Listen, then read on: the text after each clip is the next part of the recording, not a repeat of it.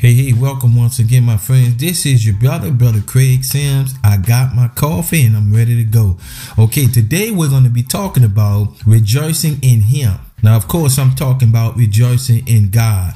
So the question is, what does it mean to rejoice in Him? Well, it means to take joy in or to take delight in our God, who is faithful and all powerful and all knowing ever present and on our side. So, with that being said, we're going to be coming from Habakkuk chapter 3, 17 to the 19th verse, and I'm going to be reading out of the NET version. It says, When the fig tree does not bud, and there are no grapes on the vines, when the olive trees do not produce, and the field yields no crops, when the sheep disappear from the pen, and there are no cattle in the stalls, I will rejoice because of the Lord. I will be happy because of the God who delivers me. See, the psalmist was saying now, regardless of the current negative conditions he was experiencing, he chose to rejoice in God, knowing him as his deliverer. So that's what Habakkuk was saying there, which brings up my first point. It says, our praise should be unconditional. It is not based upon what we have or don't have, but who we have. See, anybody can praise God during the good times, but it takes a mature believer, one who knows his God intimately, who rejoice in the tough times of life. Verse 19 says, The sovereign Lord is my source of strength.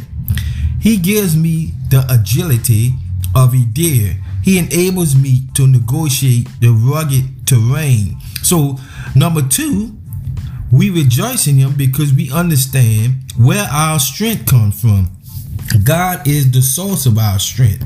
Without Him, we are powerless. Without Him, we don't have what it takes to negotiate the tough terrains of life.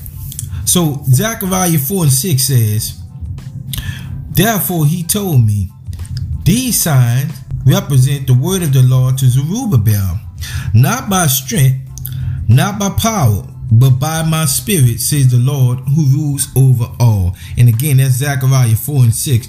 So God was saying now to Zerubbabel, it's because of my spirit you're going to be enabled to do what I have called you to do.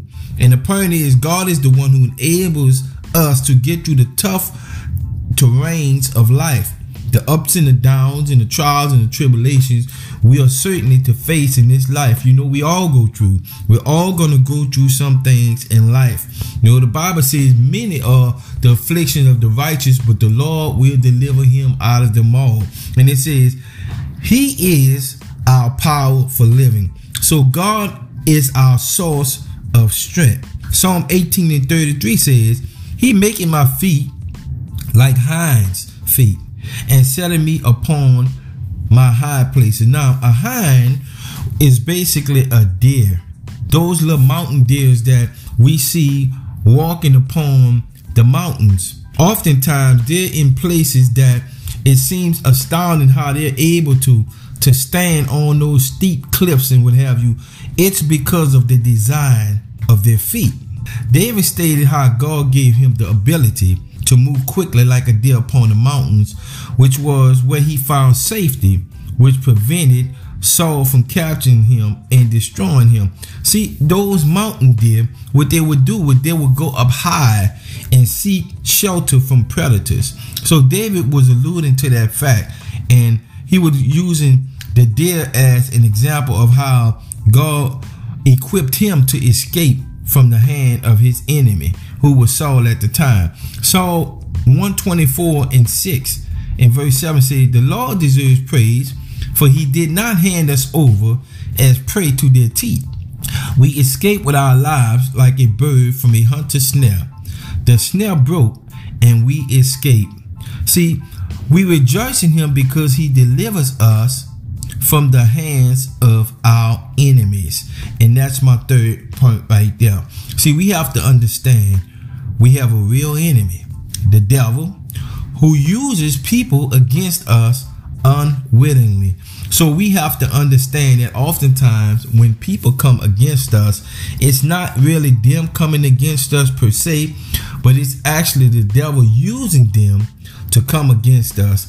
And a lot of times these people are completely unaware and oblivious to the fact that they are being used by the enemy. So we have to learn how to take our eyes off the people and focus on the enemy behind our enemies. In fact, the Bible tells us that we should pray for our enemies. The Bible tells us we should love our enemies. Amen. Ephesians 6 and 12 says, For our struggle is not against flesh and blood. So it's not against people, but against the rulers, against the powers, against the world rulers of this darkness, against the spiritual forces of evil in the heavens. That's talking about Satan and his demonic forces. So number four, we rejoices in him. Number four, we rejoice in him because he is our protector. Psalm 121 and 3 through the 8th verse says, May he not allow your foot to slip. May your protector not sleep. Look, Israel protector does not sleep or slumber. You see, God is not like man. He doesn't need to take a break. God is ever watching over us. Verse 5 says, The Lord is your protector. The Lord is the shade at your right hand. The sun will not harm you by day or the moon by night. The Lord will protect you from all harm. He will protect your life. The Lord will protect you in all you do now and forevermore. So God is our protector. He's the one watching over us. You know, if the Lord wasn't on the outside, the enemy would have destroyed us a long time ago. Even in our youth, when we was doing foolish things, even before we knew him as our Lord and Savior through Jesus Christ, God was watching over us. He he had his angels encamped round about us, protecting us and keeping us from hurt, harm, and danger. Psalm 92 and 1 said, It is fitting to thank the Lord and to sing praises to your name, O sovereign one. It is fitting to proclaim your loyal love in the morning and your faithfulness during the night. See, God is faithful even when we're not faithful. God is loyal to us, and for that, He deserves all our praise. God desires for us to sing songs to him, to sing praises.